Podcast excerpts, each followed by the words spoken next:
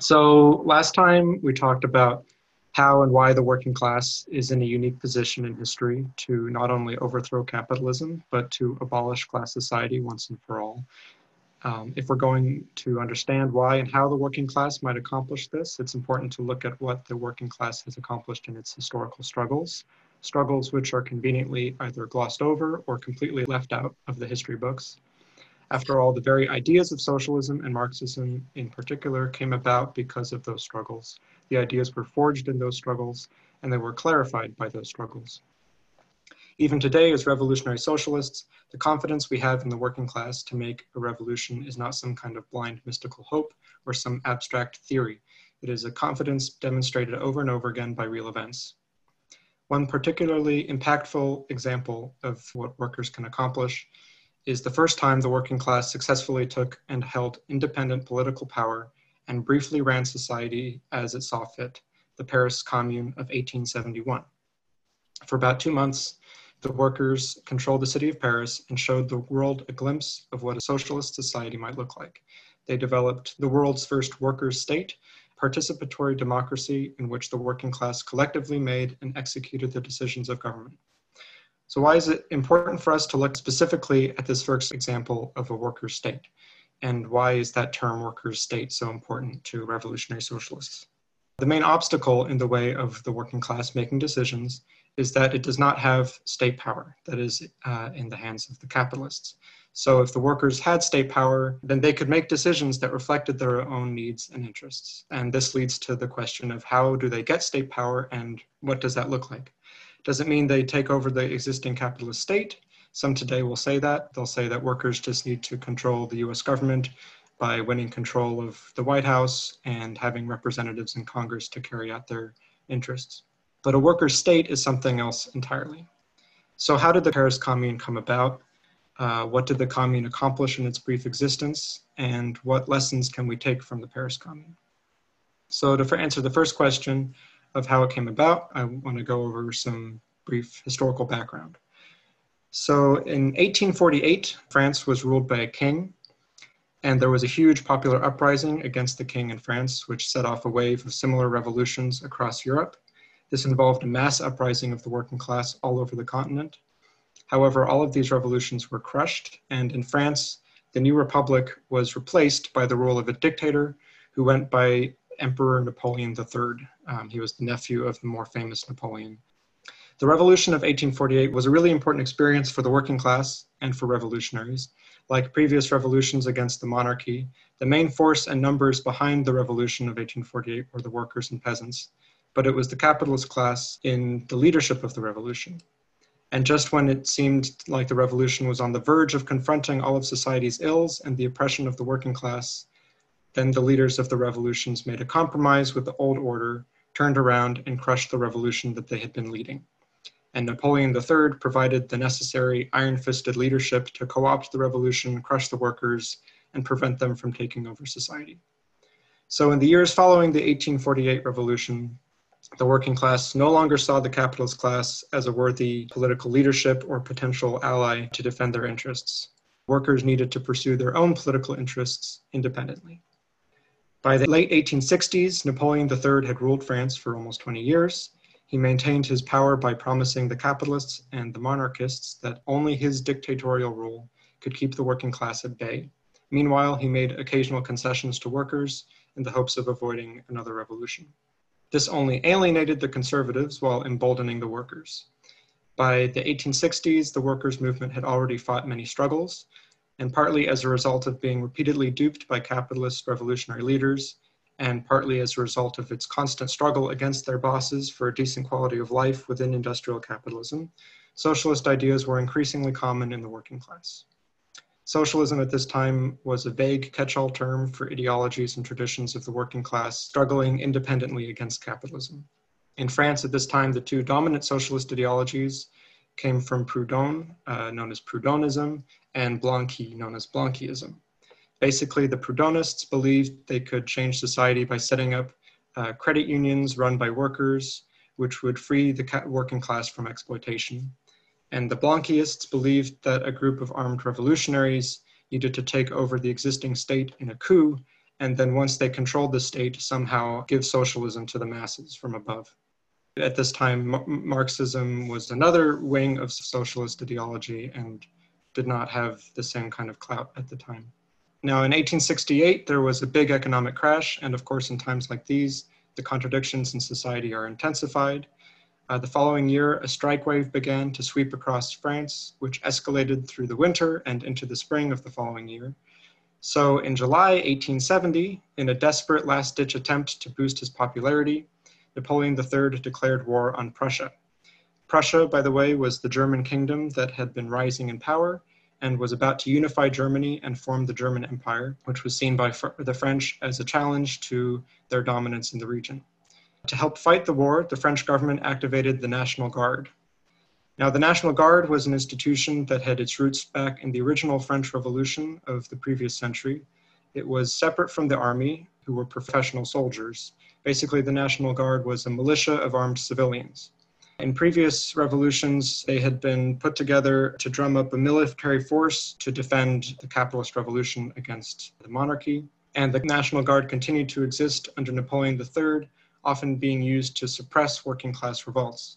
With the Prussian invasion on the horizon, Napoleon III revived the National Guard again and enrolled all able bodied Parisian men to its service, appealing to French patriotism against the existential threat. The thing is, the National Guard, which until now had been a middle class fighting force, had a tradition of electing its own officers. So when it was revived in Paris, and now everyone was supposed to join, a broader section of the population was now armed and organized in a democratic militia. Less than a month into the war, the French army was soundly defeated and the Prussians captured Napoleon III. When the people of Paris got wind of this, a crowd stormed the government chambers, demanding the formation of a republic. Some of the opposition parties who had existed in Napoleon's government put together a so called government of national defense and promised to hold elections later. So, this was a new capitalist government, a republic, which replaced the previous capitalist government, the dictatorship of Napoleon III. By establishing or promising a republic, they were trying to appease the anger of population. The war continued and on September 20th, 1870, the Prussians made it to Paris and began to hold it under siege. In other words, they surrounded it with their troops, didn't let any food or supplies go in or out of the city, and bombarded the city with their cannons. The siege of Paris lasted about six months, and this was a critical period in the laying of the foundations of what would become the Paris Commune. Because during this time, the people of Paris were starving, they were suffering, and making all sorts of sacrifices to survive and maintain control of their city. And with the French army pretty much destroyed, the National Guard, this militia of armed civilians that elected its own officers, took matters into its own hands. They distributed guns across the population and cannons all across the different neighborhoods to protect the city. The National Guard organized itself by neighborhood, where each company elected its own officer, and then the companies of a battalion elected their officer, and each battalion ran one of the districts of Paris. And each battalion also elected a vigilance committee for their district, made up of four men who were supposed to manage the military's affairs of the district, like building barricades and deciding where cannons and ammunition should go. Except since these vigilance committees were elected by civilians to manage their neighborhood, their duties naturally started to bleed into civilian affairs. So we can look at this as the beginning of democratic control of decision making, and this is really the seeds of a more democratic society. Meanwhile, Parisians were getting pissed off at their own new government of national defense, which was giving the National Guard old, outdated, malfunctioning arms and equipment. On the one hand, the government of national defense didn't want to lose Paris to the Prussians, and the National Guard was critical to defending Paris. But on the other hand, the government of national defense was afraid of arming workers. So the government also used the National Guard as cannon fodder whenever they were sent out of the city to fight the Prussians in the field. During the siege, we also see political clubs springing up where people from different backgrounds came together to openly discuss political ideas.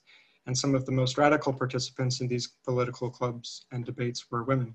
Hunger, shelling, political debates in private and public spaces uh, continued through the siege. And at this time, many of the more well to do families uh, of Paris left and abandoned their properties and the factories that they owned. Finally, in January 1871, the French government signed a truce with the Prussians in which they surrendered some of the major forts in the area and allowed the Prussian troops to march into Paris as a gesture of capitulation. During these negotiations, the Prussian Chancellor uh, Otto von Bismarck, who could see that an armed, angry, organized French working class was an uprising waiting to happen, gave the French government this advice. Uh, provoke their insurrection while you still have power in order that you may crush it for good.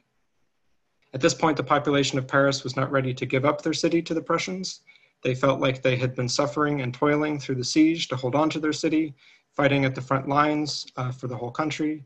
And now, what was the point of all that if now the Prussian troops were going to be allowed to march through their city? In other words, a lot of Parisians felt betrayed by a government they never elected, who did not give them the proper supplies and weapons during the war and was now just giving up. So at this point, the government of national defense dissolved itself and held elections for a new parliament this parliament was set up in another city, Bordeaux, and elected a new executive to run things in Paris. The National Guard, until now, like I said, was made up of uh, companies and battalions where rank and file troops uh, who were civilians elected their own officers. And during the siege, they were electing these vigilance committees, etc. So at this point, they had taken so much responsibility for running the, the affairs of the city that they were seen largely by the general population of the city as a more legitimate form of government than the one that was now being imposed on them. Except now that the siege of Paris was over, the French government was ready to get rid of the National Guard, reacquire all of their weapons, and reestablish control over Paris. So, in the early hours of March 18th, the French army regulars were sent into certain key locations around the city to quietly take control of the cannons that were distributed around the city. But women were already up on early morning shopping errands and laundry runs, and they rose the alarms and got the people into the streets to stop the takeover of their weapons. Even before the National Guard was able to respond to the situation, there were already crowds of unarmed working people putting up barricades in the streets to protect their cannons and confronting the soldiers, in some cases surrounding them and talking to them. By the time the National Guard got organized to respond, the army didn't put up much of a fight when one general ordered his soldiers to fire on a crowd of people who were marching toward them, the soldiers just turned up their guns, pulled their general down from his horse, and turned him over to the National Guard. The Republican government in Paris had to flee to Versailles, the palace about 10 miles outside the city, where back in the days of the monarchy, the king would reside. Now that they officially had exclusive control of Paris, the Central Committee of the National Guard organized its own elections to form a commune of Paris, which was to be the new government of the city. 92 delegates were elected, each representing 20,000 people from uh, different neighborhoods in the city. The day before the elections, the Central Committee of the National Guard made the following proclamation to the people of Paris. Do not lose sight of the fact that the men who will serve you best are those whom you choose from amongst yourselves, living your life, suffering your ills. Distrust the ambitious no less than the upstart, both consult only their own interests and always end by finding themselves indispensable. Distrust also talkers, incapable of translating words into action. They sacrifice everything to a speech, an oratorial effect, an empty phrase. Avoid too those whom fortune has too highly favored, for only too rarely is he who possesses fortune disposed to look upon the working man as his brother. In short, seek men of sincere conviction, men of the people, men resolute and active, men of sense and recognized honesty. Give your preference to those who do not ostentatiously solicit your suffrages. True merit is modest, and it is for the voters to recognize their men. So this is how the Commune was born, out of a common struggle among the people of Paris to defend and run their city on their own terms, a raising of their consciousness from seeing firsthand that they could only depend on themselves and not the government of the capitalists, and then an unwillingness to give up control over the city once they had had this experience and the government decided it was time to take it away. So that was how the commune was born. Let's see how it worked. There were 92 delegates elected to the commune leadership, composed of workers, journalists, artists, clerks, and shopkeepers. The average age was 37.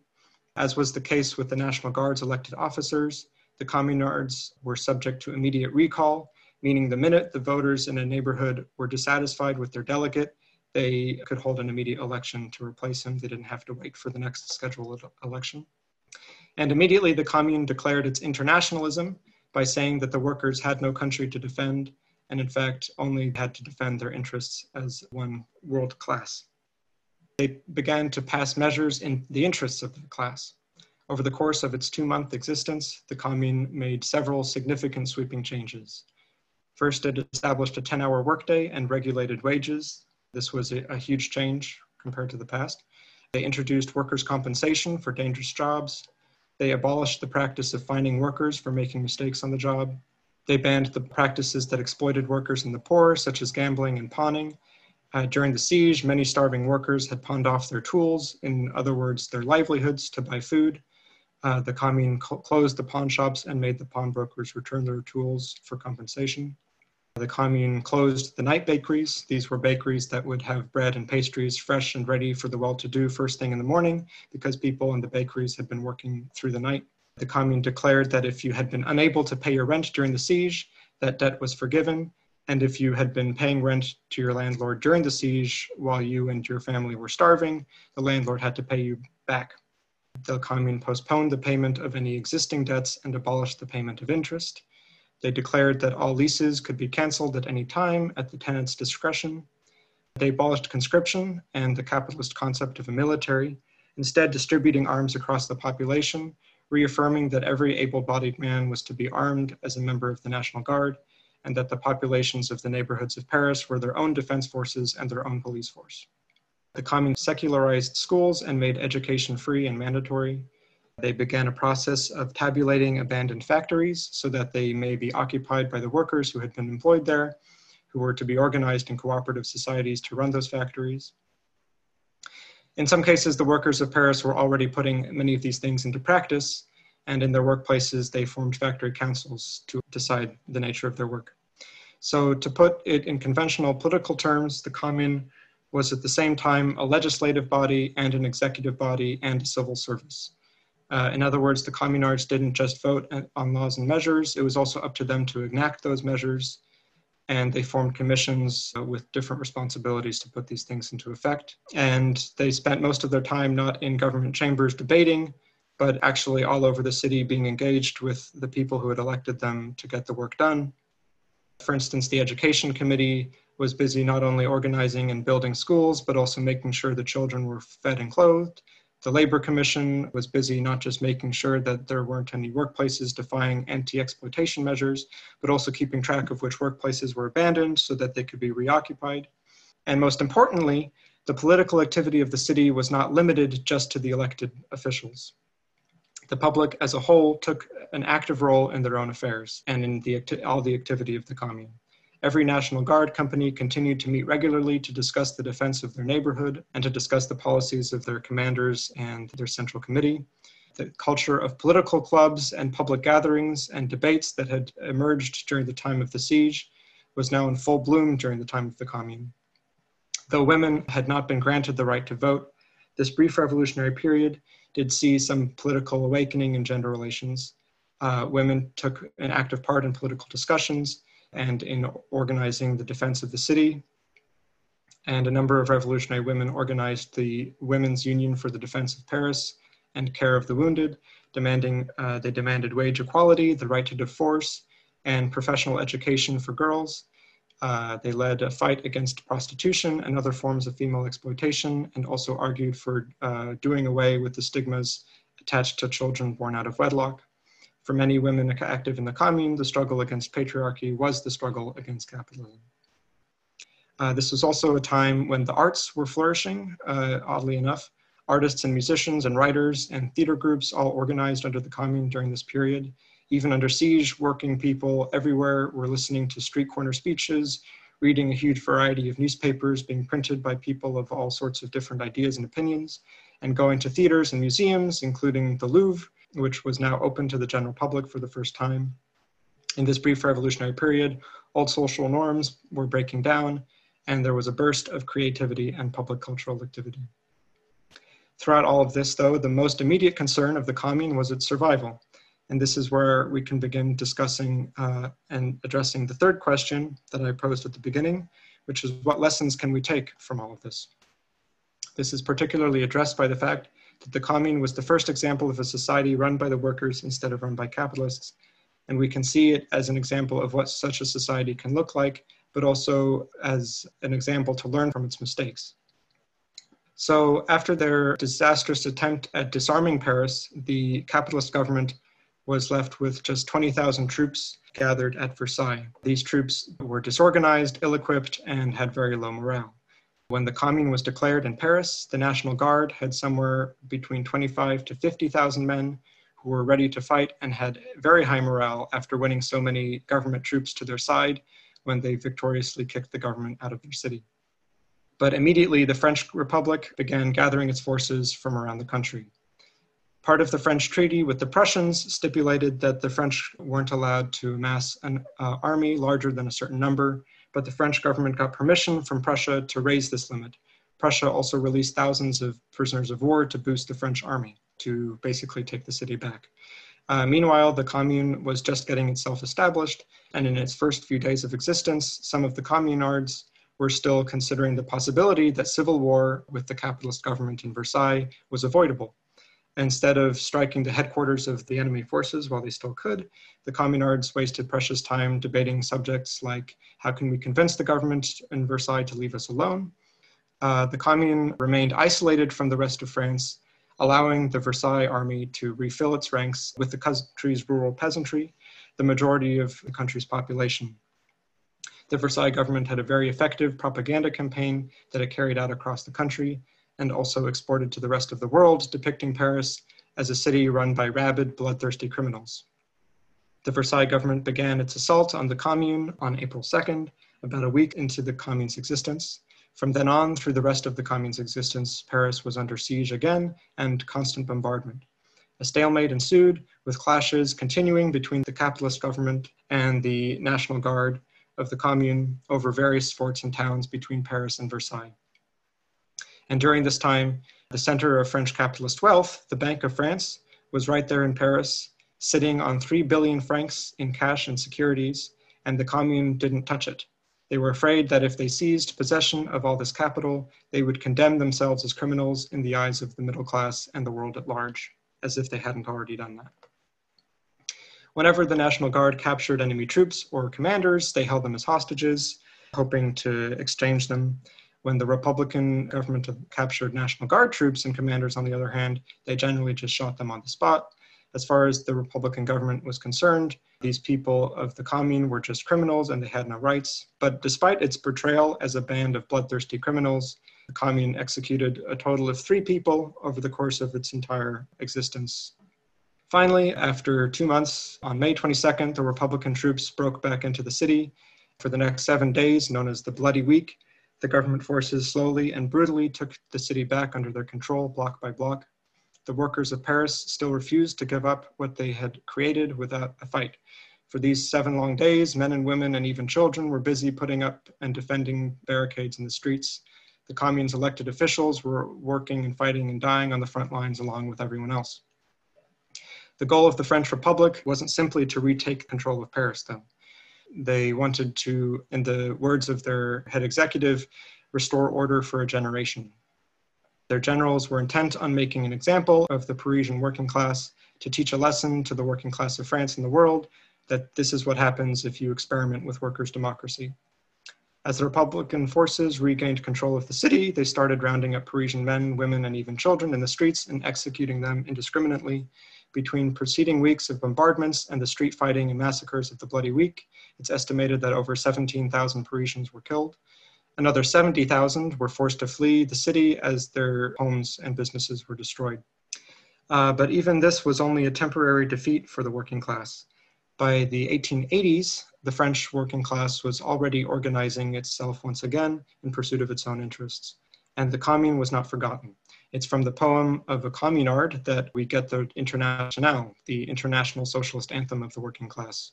Socialists and revolutionaries around the world took all the lessons they could from the communard struggles and accomplishments to better understand the nature of the class struggle. That takes us to my final question. What, is, what are the lessons that we can take from the commune? Marx and Engels were particularly interested in the commune. They were alive at the time, and it gave them a concrete example of what a socialist state actually looked like that until then they had only been theorizing about. So they added a new preface to the Communist Manifesto saying the manifesto is now in places out of date. In particular, the commune has demonstrated that the working class cannot simply lay hold of the ready-made state machinery and wield it for its own purposes. So Marx and Engels had theorized that the working class needed to take political power to bring society to socialism. But before the commune, they were not clear on ex how exactly this would happen. The commune made it clear that workers can't take political power just by taking over the existing state. They had to build their own power, their own worker state from scratch, based on their own independent sources of power. The commune uh, shows us the fact that the act of mobilizing and organizing and coordinating the working class during a revolution is the beginning of a new government altogether. People may think that the running of things is too complicated, but in fact, the commune shows that running society was the easiest part. The National Guard, uh, with its neighborhood committees and the central committee of those committees, was developing into a way for the working class to coordinate the defense of their own neighborhoods democratically. And once the Prussian army was out of the way and the capitalists were out of the way, the working class was able to constitute an even broader organizational body to make decisions not just about the defense of their neighborhoods, but the organization of all aspects of everyday life. This is what Marx and Engels meant when they said the commune was not about seizing the old state machinery, it was the constitution of a new state entirely, a democratic workers' state. In addition to this, what people like Lenin and Trotsky took from the commune was that a lot of the communards' mistakes could have been avoided if more of the revolutionaries had come to the revolution with a clear political perspective that could inform their decisions, particularly when it came to understanding that the capitalist class would not tolerate the existence of a worker state, even one that sought peaceful coexistence. Remember, most of the communards were not Marxists, so it may be easy for us now to see the blunders the communards made. For instance, the fact that they didn't touch the 3 billion francs in the Bank of France. But we have to remember that as the first workers' democracy, they were in completely uncharted territory. Lenin and Trotsky had the benefit not only of hindsight, but also of a carefully constructed analysis of capitalism and the state, an analysis which was informed by the events of the commune itself. The Paris Commune was, is not a blueprint for revolution, not only was it not successful in the ways I mentioned, but the circumstances in which it came about are not likely to repeat themselves. Certainly, we can't wait for the capitalists to arm us and then move to Mars for, uh, for us to have our revolution here on Earth. But what it shows us is that workers' consciousness can develop quickly from defending a neighborhood to running the whole of society. It is through the confidence of the working class in their own potential that makes the, that potential a reality. The working class in Paris, 1871, uh, had to step in to save itself from a major crisis of the ruling class's own making. Today, we are in another crisis of the ruling class's own making, whether it's the pandemic or the incipient economic crisis or climate change. Uh, today, we are not in a revolutionary situation. And in France, the working class had the benefit of uh, having a revolution only 23 years earlier in 1848 that was still alive in many people's memories. But today, many people are seeing the abandonment of the system, its neglect, and so on.